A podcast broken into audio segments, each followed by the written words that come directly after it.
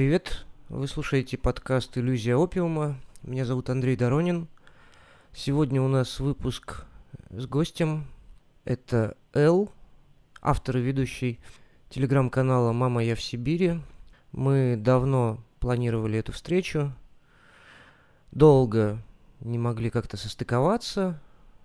Потом ребята из проекта «Выжившие» сняли видеоработу с участием Эл. Было опубликовано большое интервью, и после этого я был немножко озадачен тем, что... А как мне теперь о чем разговаривать? Но, тем не менее, как мне кажется, наша беседа получилась интересная. Мы провели встречу в книжном магазине Фаренгейт 451. Хотел поблагодарить ребят за уютную атмосферу, за хороший кофе. Прежде чем начать, я считаю необходимым выразить благодарность слушателям и подписчикам за ваше внимание к подкасту, за обратную связь к каждому выпуску, за ваши донаты, финансовую помощь. Это мотивирует нас и позволяет развиваться дальше. Хотел также ответить на частые вопросы по поводу, где можно приобрести мои книги. Вы это можете сделать на Озон. А, сейчас там как раз идет распродажа. Так что добро пожаловать. И еще я думаю, что в ближайшее время будет проведена экскурсия по местам книги, последняя в этом году. Так что те, кто находится в Питере, добро пожаловать, присоединяйтесь. А, в течение лета мы там раз в две недели проводили такие встречи. В принципе, было интересно. Сейчас в преддверии наступления осени хочется завершить этот проект. Поэтому после того, как подкаст появится на площадках, я в телеграм-канале сделаю анонс. Присоединяйтесь. В описании к подкасту вы можете э, увидеть ссылки на мои соцсети. Чаще всего меня можно встретить в Телеграм. Ну и также там есть информация по поводу того, как э, можно нас финансово поддержать. Спасибо и поехали.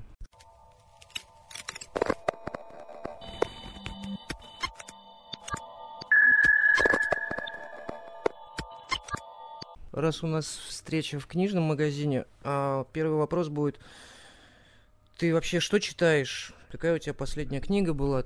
Я читаю художественную литературу в основном, ну так чисто для развлечения. Иногда что-нибудь э, техническое, там про поведенческую экономику, про э, нейропсихологию, вот такого плана мне интересно. А, я перечитала все книги, которые касаются наркомании, начиная о биологических а, описаниях, то есть самой зависимости как системной проблемы органической, и заканчивая. Drug fiction — это жанр литературы, а, в которой твои, кстати, книги занимают у меня почетное место, одни из, а, одни из любимых, вот Транссибериан трилогия. Это одна из моей, ну, прям жемчужина моей коллекции наркопроза. А еще прям тоже одна из любимых книг такого же жанра, это книга «Куб» Шкарина, книга «Чертово колесо» Дигалашвили. «Куб Шкарина» — эта книга, она о том же времени, о котором писал Баян Ширянов, примерно 90-е, начало нулевых, это винтовые наркоманы, но если Баян Ширянов описывал маргинализированную наркоманию винтовую, то Шкарин описывает среди студентов престижного вуза, как, как пробрался в это сообщество кустарный эфедрин и что сделал с этим сообществом студенческим, которое там подавало хорошие надежды, и было все хорошо. И как э, все это уничтожил, значит, эфедрин. Э, из книги Шкарина мне запо- запомнилась такая фраза я так долго искал смыслы, но Бог не живет в закопченной склянке из-под марганцовки. В общем, мне это откликнулось как-то в душе. А, вот, «Чёртово колесо» Гигалашвили — это а, большая книга, то есть это серьезная литература, которая написана не наркоманом, как большинство наркопроза, а написана литератором и написана настолько качественным, а, крутым языком, что ну, даже если бы сюжет был другой, было бы все равно интересно мне читать, потому что книга просто потрясающе написана, она описывает предперестроечную Грузию, что происходит, вот и он, он переплетает описание ломок у своих героев, э, сидящих на опятах, и вплетает в эту историю о ломке империи Советского Союза, вот, вот на развалинах которое происходит, значит, э, торчево вот этих людей. И действие происходит в Тбилиси, там очень э, крутые описания э, городов, вот, у, у, города Тбилиси, улочек, всех вот этих переулков. Я жила в Тбилиси 4 месяца и специально гуляла по району Голдани, который описан в чертовом колесе, и просто вот воскрешала книгу. Это было непередаваемое ощущение, и я очень хочу на твою прогулку э, по Транссибириан местам, потому что я просто обожаю воскрешать любимые книги. А, помимо этих, я еще люблю японскую литературу, например, Коба Абе «Человек-ящик», а, «Человек комбини». В общем, японская литература, она очень э, круто описывает э, внутреннее одиночество человека и практически ну, там очень много авторов. Вот, в общем, японская литература об одиночестве это тоже в списке любимых. Ты ведешь телеграм-канал, там у тебя аудитория достаточно большая. Что-то я смотрел, там уже больше 15 тысяч человек. Ну, и ты не первый год э, ведешь этот канал. Там появляются достаточно большие тексты, то есть, ну, ты проводишь время над их составлением. Почему ты не напишешь книгу или не так сформулирую? Ну, э, было желание написать что-то большое? Если было, то почему до сих пор этого нет? У меня была наивная мечта детская написать книгу о современном этикете. Вот это единственное, о чем я действительно мечтаю. Я хочу написать а, книгу о о том, как э, друг с другом коммуницировать, не нарушая по дефолту личные границы. Для меня это очень важно, и мне хотелось бы это структурировать и описать. Вот это прям у меня мечта. А написать книгу на основе канала мне просто тяжело, у меня нет ресурса на ну, просто писать книгу — это на 10% как бы писательский талант, 10% сюжета э, из ну, там, жизненного опыта и 80% чугунной жопы, которая должна приклеиться к стулу и сидеть и работать. То есть для меня работа с текстом — это именно тяжелая работа. Каждый э, за, запись, каждая в этом дневнике, она типа рожается в муках и поту и слезах, и мне писать очень тяжело тексты, прям очень тяжело. Я, я просто буквально их рожаю. И поэтому для меня написать э, как книгу или что-то большое это прям титанический труд, на который я пока не, не облизываюсь. Ты занималась волонтерской деятельностью, насколько я понимаю, до, достаточно долгое время. Это к вопросу о работе. И принимала участие в деятельности фонда Рылькова. Но я так понимаю, что сейчас ты там не работаешь. Можешь рассказать вообще о своем опыте э, волонтерском и что не так с фондом Рылькова? И у меня очень большой волонтерский опыт. Вот э, с момента, когда я начала принимать наркотики и почувствовав на себе весь остракизм, отчуждение, э, прочувствовав свою одиозность для общества, я была просто шокирована как бы этим обстоятельством, и я пыталась всеми путями интегрироваться в общество обратно. То есть самый простой путь, который я для себя нашла, это пытаться помочь э, тем людям, кому еще хуже, чем мне. То есть я вот обоссанный солевой наркоман, который живет по притонам бездомный, но есть э, дети, например, которые с ментальными особенностями, которые живут просто буквально в гетто, для них построили детский дом просто на окраине какой-то деревни, и они живут там без контактов с внешним миром. Также есть социальные дома, где живут люди пожилые и люди с ментальными особенностями. Это просто это концлагеря, в которых люди буквально вот живут, ну, у них даже нет своей зубной щетки у некоторых. И вот к таким людям прийти, а, пособирать с ними пазлы, порисовать, а, детям, например, устроить вечеринку или вместе испечь печенье, в социальном доме там со, со старичком каким-нибудь посидеть, поиграть в карты в дурака – это, ну, это настолько дарит людям праздник, и ты понимаешь, что даже вот я обоссанный торч, но у меня есть так много, что я могу, чем я могу поделиться абсолютно без ущерба для себя. И я, конечно, пользуюсь э, такой возможностью. А, про фонд Рылькова, да, фонд Рылькова это единственная организация снижения вреда, которая существует в Москве. Что такое снижение вреда? Снижение вреда – это подход а, охраны здоровья и жизни в употреблении.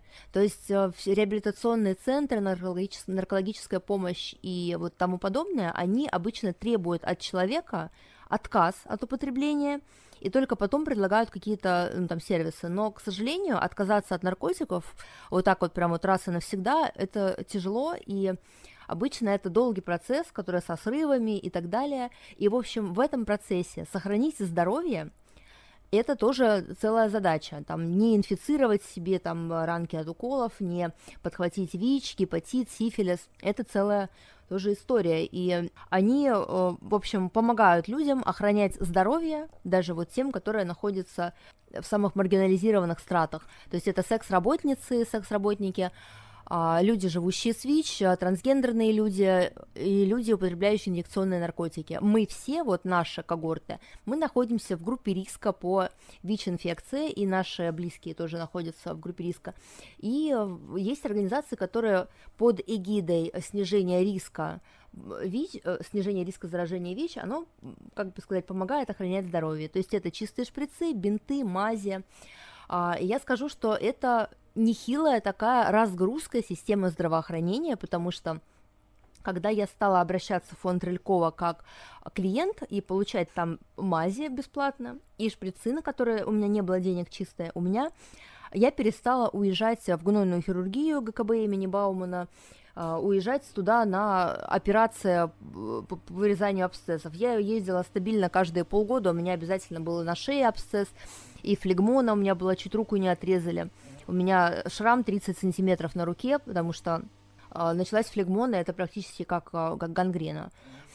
Вот, и еле-еле спасли руку, спасибо врачам просто. Я с, с этих пор для меня просто белый халат, это я падаю в ноги и целую, это песок, по которому ходит белый халат, потому что мне реально спасли руку. И, в общем, фонд Рылькова, я вот много лет занималась там волонтерством и в, в конце концов стала там и сотрудником.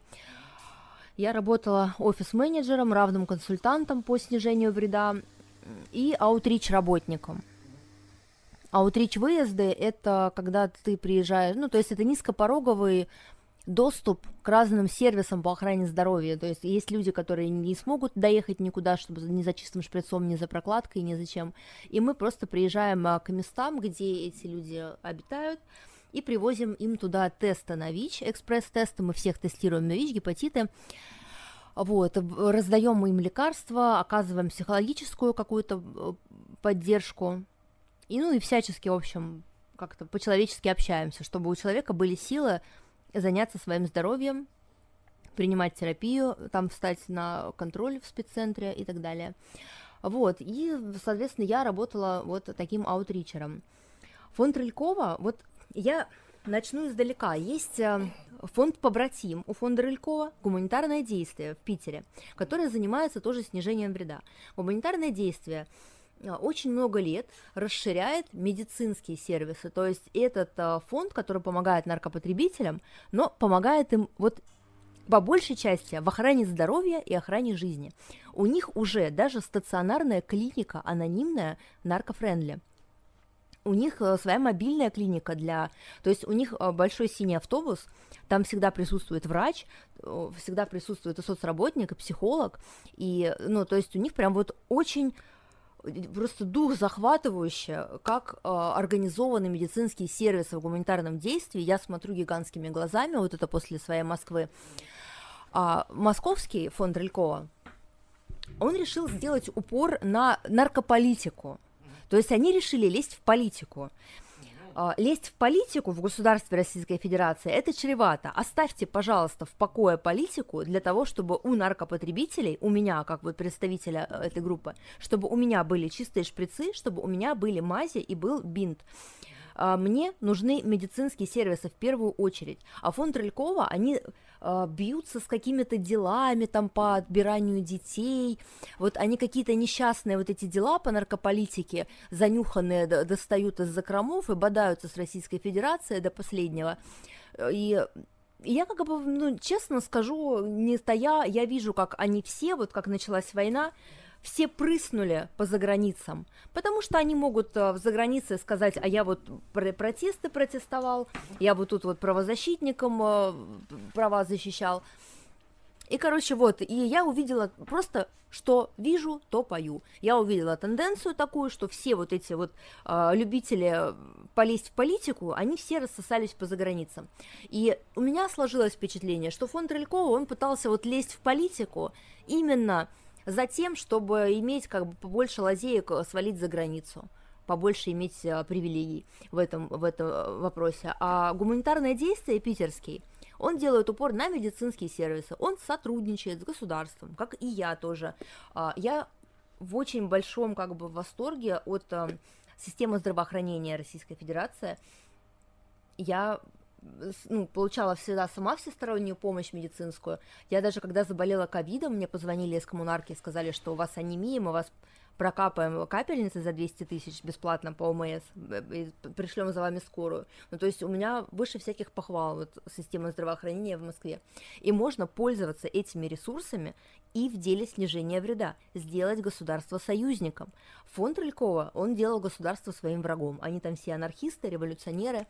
И мне это не нравилось, потому что я не хочу револю... революции, не хочу анархии, я хочу врача, кабинет врача, которому я принесла свой задув, он мне сделал перевязку и подул на пальчик. Вот это и вот я хочу. Все. Как тебе кажется, в какой стране для зависимых людей созданы идеальные условия. Ну, потому что у нас, да, даже если ты заходишь в аптеку шприцы покупать, на тебя смотрят как на говно. Ну, такой вопрос, конечно, ты задал, в какой стране идеальные условия для наркопотребителя. Но, честно, нет, это вообще сам вопрос построен такое, что типа как э, какие могут быть идеальные условия для наркопотребления. Никто не обязан как бы это предоставлять, и не должно быть идеальных условий для употребления наркотиков. А, но если ты имеешь в виду подход к снижению вреда, то, конечно, в Европе реализован выше всяких похвал сервисы снижения вреда. Там сотрудничают с государством э, эти организации, и там все это прям на высшем уровне устроены. Я приведу пример, например, э, я переводила недавно статью с другом про барселонский э, э, центр снижения вреда. То есть это буквально приходишь что-то вроде открытого пространства, куда ты приходишь, там есть настолки, душ, столы, стулья, как бы диваны, телевизоры, игровые приставки, можно пить чай, кофе, печенье, играть в настолки, играть в приставки, помыться в душе, там тебе дадут полотенца, а, там есть комнаты для безопасного употребления наркотиков, то есть ты можешь там сам себе э, сделать укол, сам что-то понюхать, вот. А, там в основном как бы это не э, афишируется как для наркопотребителей, это афишируется как, э, ну, как сказать, центр социали... ну, социальный центр, который приходят люди с опытом, значит, бездомности, а, с опытом какой-то ну, маргинализация, и в этом центре они могут получить э, чашку чая, горячий душ и употребить наркотики под э, в общем, а, там им никто не делает уколы, им там никто не помогает колоться, ни, ничего такого подобного нет. Ну, просто ты можешь а, как бы сделать свои дела и быть уверенным, что если у тебя случится передозировка, тебе окажут экстренно помощь. И не делать это в подворотнях, не разбрасывать шприцы по детским площадкам. И просто вот грубо говоря, э, войну с наркоманией, с наркотиками ведут очень много, десятки лет. И как бы результатов этой борьбы не видно.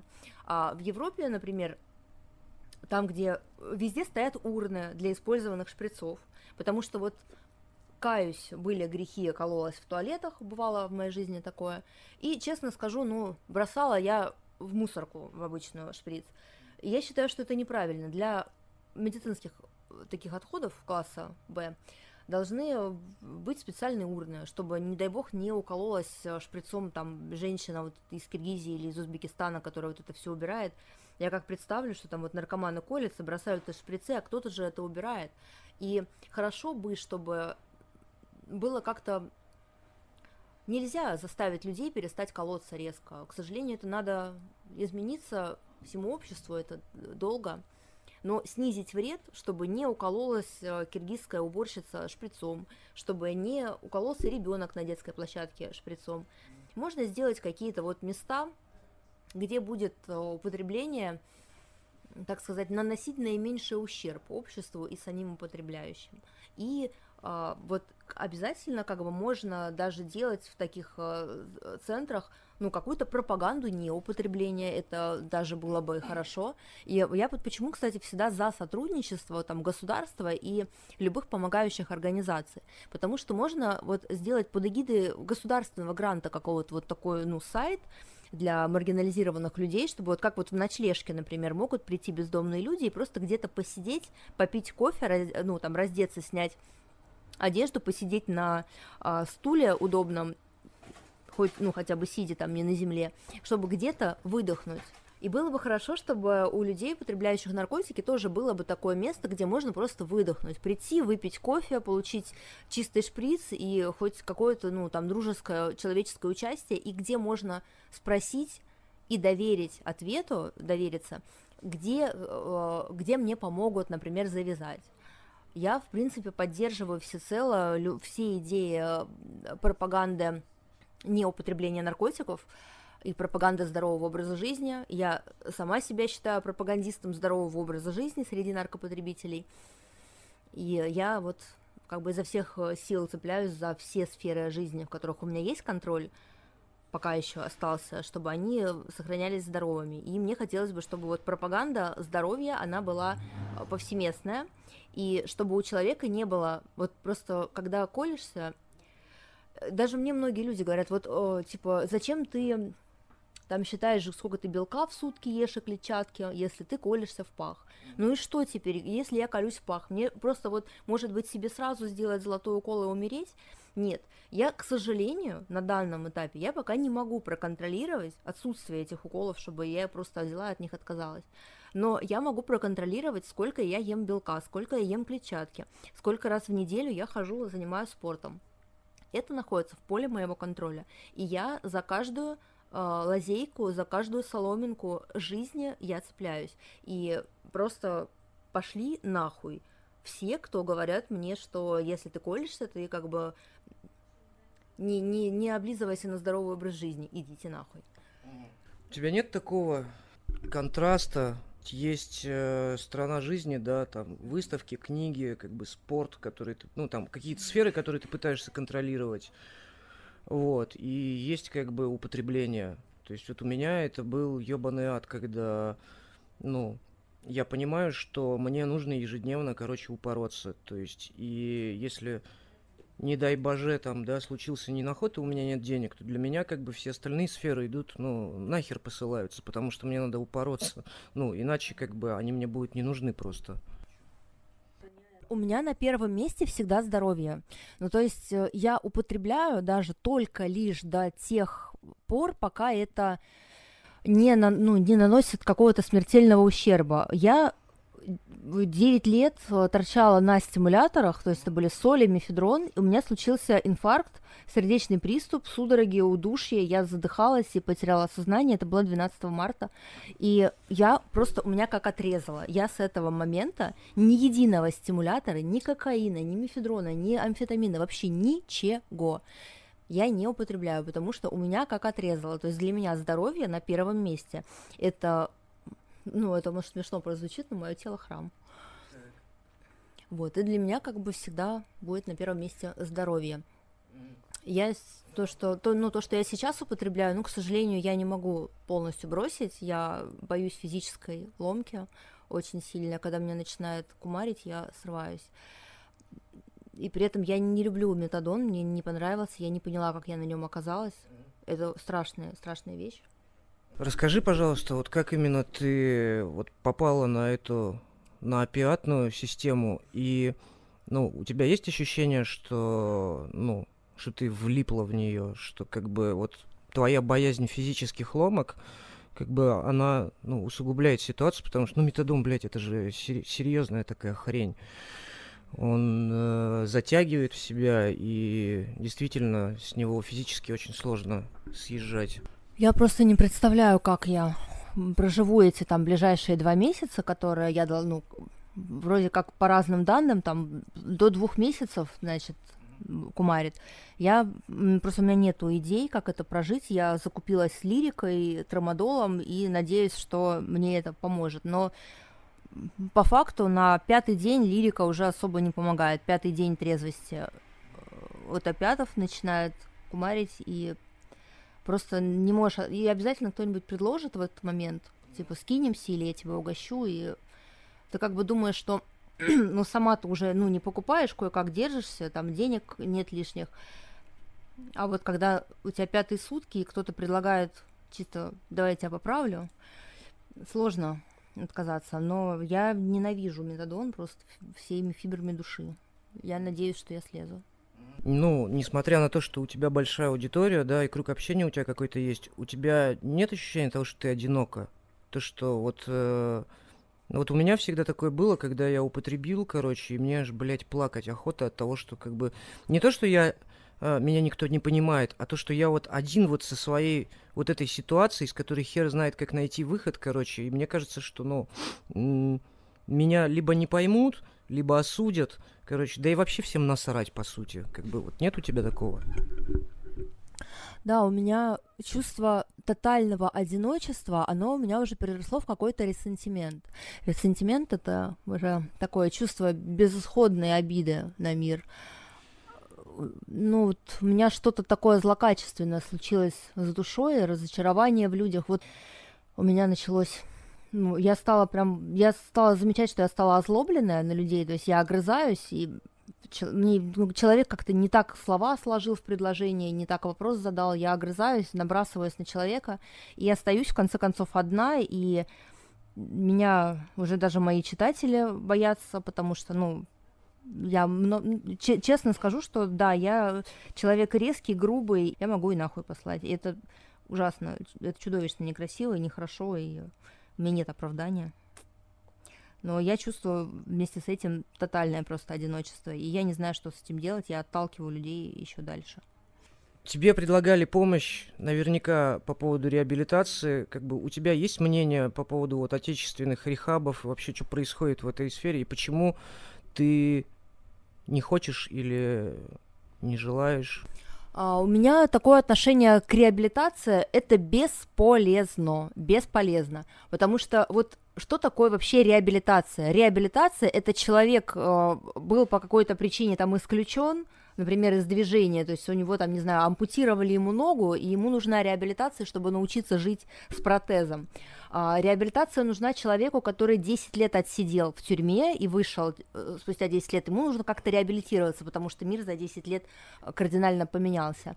А мне зачем нужна реабилитация? Я социализированный человек, я работаю, у меня есть подработки, у меня все хорошо со здоровьем, мне, э, для меня просто мне унизительно сама идея, что меня где-то закроют на много месяцев, будут мне втирать какую-то дичь, кормить непонятно чем, и отберут у меня телефон. Это просто тотальная сверхформа унижения отбирать средства связи как это вообще для чего. И самое обидное, что я лежала в клинике Маршака, и там телефоны нельзя, но в VIP-палате можно. То есть телефон – это привилегия, которую тебя лишают, и даже открытым текстом тебе делают, вот что, плати деньги, и тогда у тебя будет телефон. То есть это, блядь, вот настолько тотально несправедливо, нечестно, некрасиво, омерзительно – я даже знать не хочу вообще вот эти все рехабы, и мне даже не предлагайте, и умирать я буду, из вот в рехаб я не поеду. Но есть как бы хорошие репцентры, которые похожи на пионер-лагерь для взрослых. Может быть, в такой я бы поехала.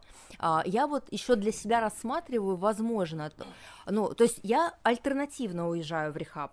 То есть для меня рехаб – это а, прекратить употреблять наркотики и поехать а, в детский дом, например, волонтерить на поллета, там просто заниматься с детьми, с детьми, у которых там тяжелая и средняя степень умственной отсталости. Вот, посвятить как бы несколько недель э, таким детям. Это тоже в глуши, это тоже, естественно, без каких-либо веществ, без алкоголя, само собой, там, без ничего, и при этом ты приносишь какую-то пользу, и у тебя не лишают средств связи. А потом еще другая форма реабилитации. У меня родители живут в глухой-глухой-глухой деревне. У меня очень хорошие отношения с родителями, у меня они очень бедные, но я их очень люблю. И я всегда с радостью приезжаю в эту деревню, там просто тотальная тишина, и я отсыпаюсь несколько недель. Для меня это просто как рехаб. Один раз я приезжала в мае туда, у меня были как раз кумара героиновые, тогда мама думала, что я болею гриппом. Какое же это было счастье перенести, она же, ну, мама, кстати, она думает, что я бросила наркотики год назад, мамочка. Вот. К сожалению, для сохранения нам отношений нормальных я и не признаю, что я употребляю, но мне кажется, она где-то узнает из каких-то источников, может быть, в интернете где-то замечает или что-то еще, но она, ну, да, я как она, ну, всегда поверит, если я скажу, что это все вранье, она поверит мне, потому что для нее ей невыносима мысль о том, что я употребляю. И вот, и я могу приехать в свою деревню, там тоже нет связи, и я могу вот... У мамы в деревне я не употребляю никогда в жизни, то есть у меня даже рука там не поднимется туда шприц привезти. И вот, собственно, у меня есть такой рехаб. И плюс я еще могу уехать, я православный человек, могу уехать трудницей а, в женский монастырь. То же самое. И без всякого вот унижения, что ты грязный торч, мы у тебя заберем телефон, потому что мы можем. Нет, я могу вот сама приехать в монастырь и работать несколько тоже недель. То есть у меня вот три варианта реабилитации для себя, которые я вижу приемлемыми. А просто уехать, заплатить бешеные деньги, сидеть где-то за городом, и чтобы у меня отобрали телефон и втирали мне какую-то дичь, спасибо, обойдусь. Я тут как-то пытался себе ответить на вопрос, э, хочу тебе его задать. Э, что речь конкретно идет вот про героин, про метадон. Что дают опиатные наркотики и что они забирают? У тебя есть какое-то сформ... ну, сформировавшееся? У меня по опиатам мне вообще нечего сказать. Это не мои наркотики, они мне не нравятся от слова совсем. Я, к сожалению, подсела на систему просто потому, что я перестала употреблять э, всяческие стимуляторы и эйфоретики, и, к сожалению, остались мне только опиаты, и я потеряла потеряла берега и начала употреблять их слишком часто. И это было очень сильно зря, и очень зря я не слушала голос разума и не останавливалась вовремя. Это чудовищная была ошибка и капкан. Мне не нравятся опиаты, они не дают мне абсолютно ничего, они немножечко сглаживают чувство вот этого тотального одиночества, которое меня преследует вот последние два года. Опиаты чуточку сглаживают, но не полностью. Люди, общение с людьми, общение с семьей гораздо лучше. И опиаты забрали у меня чувство контроля, чувство, чувство тела. Потому что мое тело не принадлежит мне. Вот я не колюсь э, там 2-3 дня, и я уже чувствую состояние, как будто температура, как будто уже и я просто в шоке. Я, я смотрю на свое тело в зеркало, я делаю столько всего для него. Я хожу в спортзал, я занимаюсь йогой, я правильно питаюсь. И я смотрю на это тело, которое болеет, и я не, ну, я не знаю, как, как это случилось, как я оказалась вообще в этом капкане. Я хочу выбраться. Я до сих пор себе не могу ответить, на что я торчал все эти годы, короче. У тебя есть понимание, ну, откуда ты берешь деньги? И как бы, ну, это же до хера надо бабла. Нет? Как бы расскажи вот, э, вот эту систему. Короче, до хера бабла мне надо было, когда я торчала на мефедроне, когда мне нужно было на марафон по 30 грамм. Я выходила из положения, я ну, дружила с варщиками, помогала там, в общем. У меня Сейчас расскажу схему, как, в общем, я получала свои 30 серебряников, 30 грамм.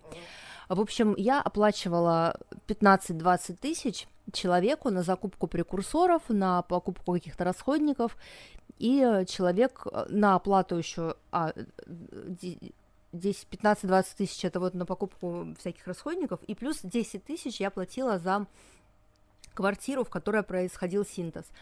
И вот за все вот эти деньги мне значит, э, перепадало там от 30 до 50 грамм кристаллов мифедрона. А, это бросовая цена, потому что розничная цена за грамм мифедрона доходит до 6 тысяч. Вот, а я получала там 50 грамм, может быть, там за 20. Вот, путем того, что я оплачивала как бы синтез и находила квартиру, на которой все это будет. А синтез мефедрона это вещь очень вонючая, очень. И то есть там нужно, чтобы квартира была как бы собственности, потому что хозяин, если на съемном жилье учует этот запах, это будет э, фатальная ошибка выходила из положения вот э, только путем знакомств. А сейчас я, когда стала торчать на опятах, меня в основном угощали.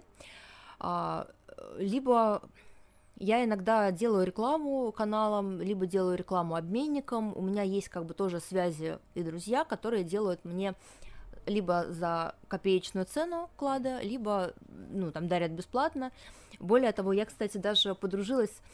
Мое одиночество дошло до таких масштабов однажды, что я в три часа ночи, сняв закладку с метадоном, я позвонила своему парню, он, ну, сбрасывал звонок, ну, позвонила друзьям, они все, все сбросили, и я позвонила таджику, который мне продал метадон. И мы с ним подружились и начали общаться. И вот у нас так повелось. Я покупала, значит, у него метадон, и звонила ему, и мы сидели, разговаривали про жизнь, про, ну, там он рассказывал про детей, короче, рассказывал, ну, там, про, про то, как он учился в Москве. Я рассказывала про свою какую-то жизнь, говорила, что вот я хочу очень там семью детей, он, а он мне все время повторял, что вот, а мужика тебе хорошего надо, да. Вот, и, в общем, подружились мы так. И он мне иногда закладывал больше, чем я брала, то есть я покупала один клад, а он делал для меня там два или, две, два или три свертка я находила. Вот, у меня, то есть моя наркомания, она очень часто покрывалась, в общем, моей социализированностью.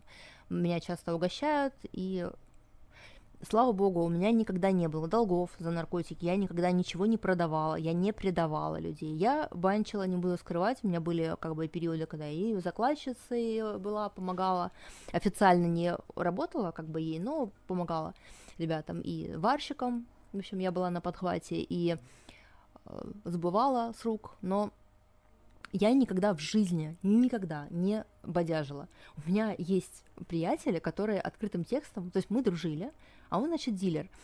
И он мне, он знает, что я колюсь в пах, и я хочу у него купить став, и он говорит, слушай, я тебе, в клубе, он говорит, я тебе не продам, который клуб, в клубе у меня с собой, потому что он процентов на 30-40 у меня разбодяжен таблетками. А ты говорила, что, типа, когда таблетками, ну, крокодиловые наркоманы теряли конечности из-за вот этих таблеточных примесей. И он говорит, я боюсь, чтобы ты как бы тебе ногу потом не отрезали, потому что ты колешься в пах.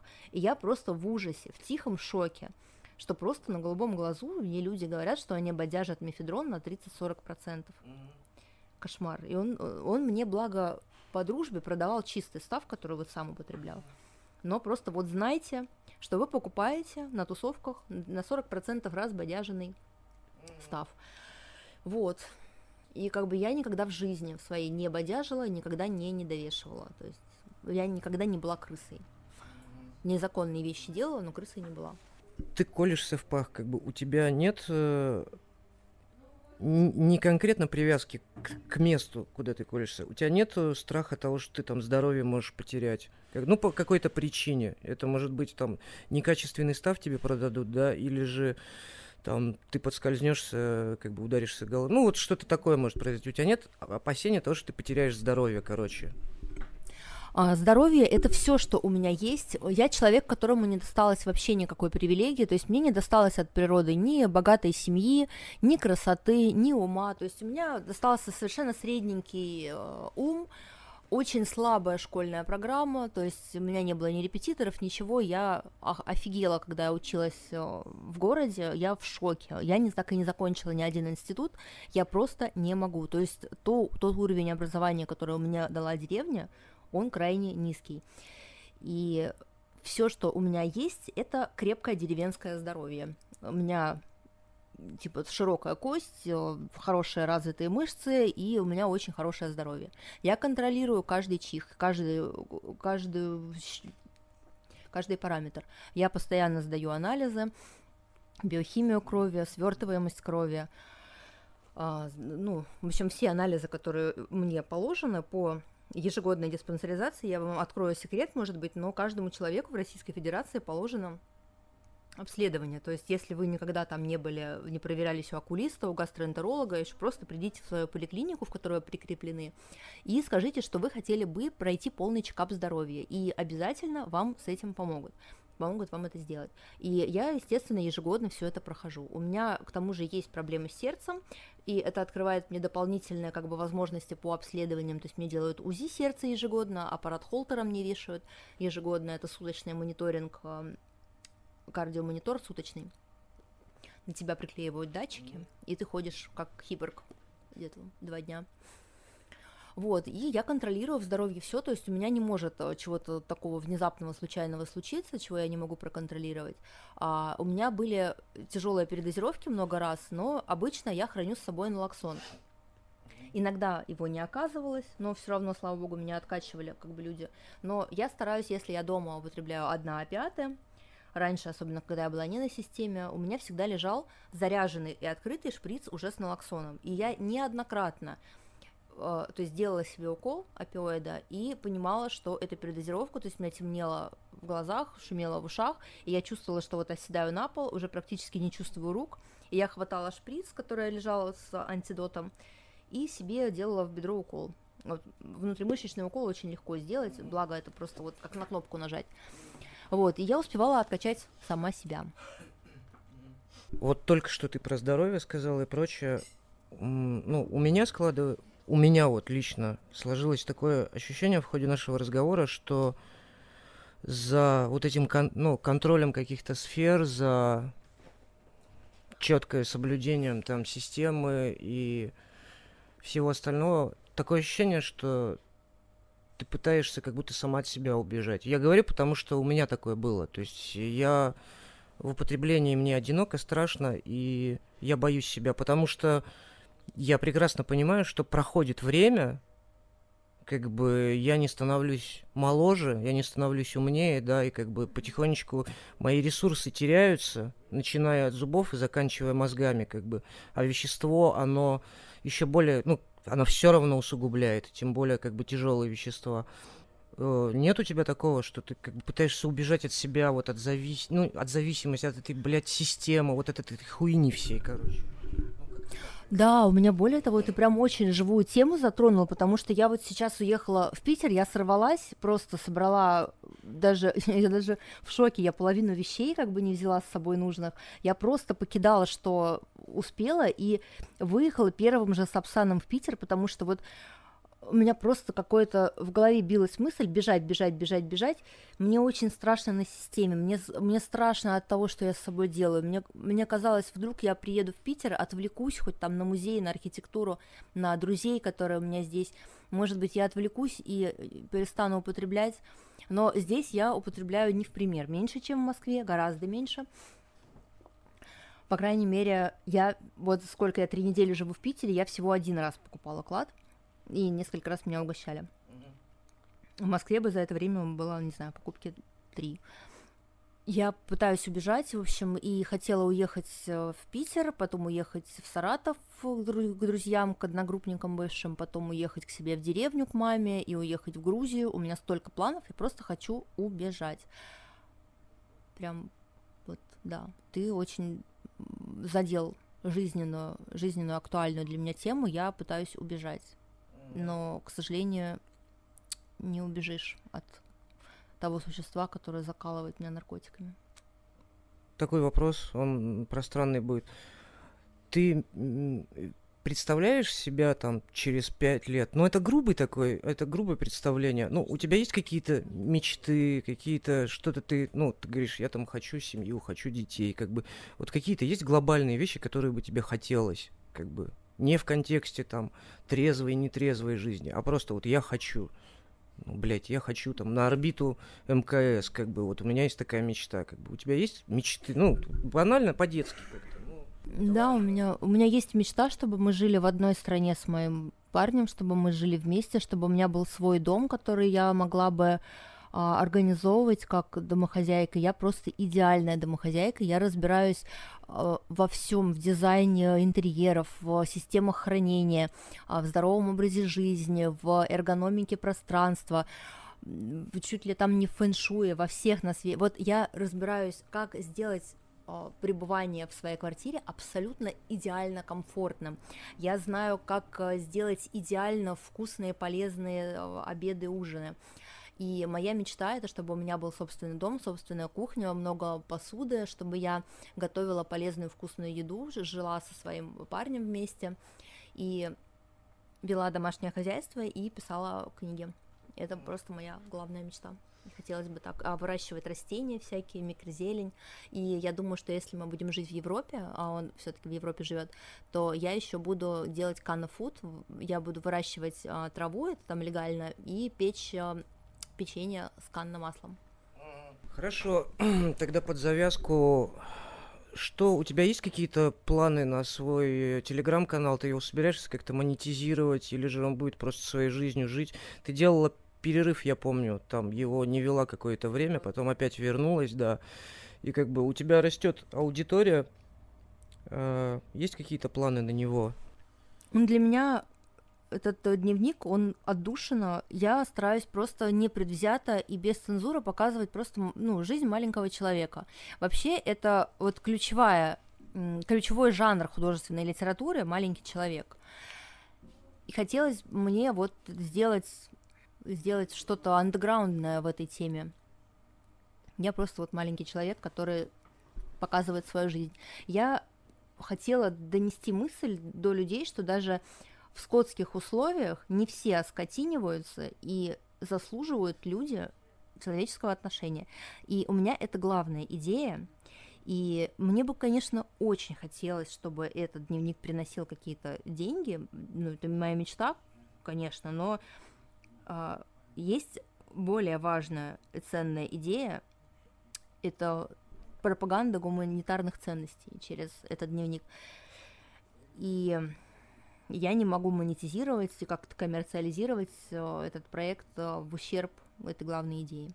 Спасибо тебе большое за разговор, за то, что мы все-таки встретились, пообщались, и я тебе благодарен за это, благодарен за ответы, за честность. Что бы ты сказала людям, которые еще не употребили наркотики?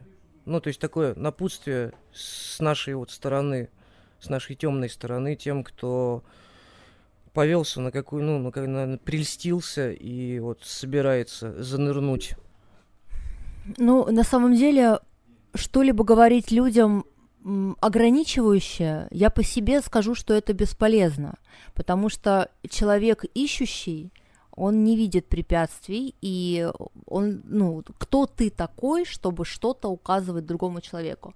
Но мне хотелось бы просто, чтобы, ну, если вы начали принимать опиаты, и это третий день подряд, пожалуйста, вспомните обо мне, что э, четвертый день не употребляйте, прям крестом Богом заклинаю, после третьего дня оставьте в покое опиоидные наркотики на неделю хотя бы, и тогда у вас ну, просто не будет этой физической зависимости. Почему я не внимала голосу разума, и просто день за днем я брала, брала, брала этот метадон, и теперь я вот в капкане, я не знаю, как из него выбраться. На третий день употребления поднимите голову просто из песка и, пожалуйста, соберите все силы в кулак, чтобы остановиться на третий день.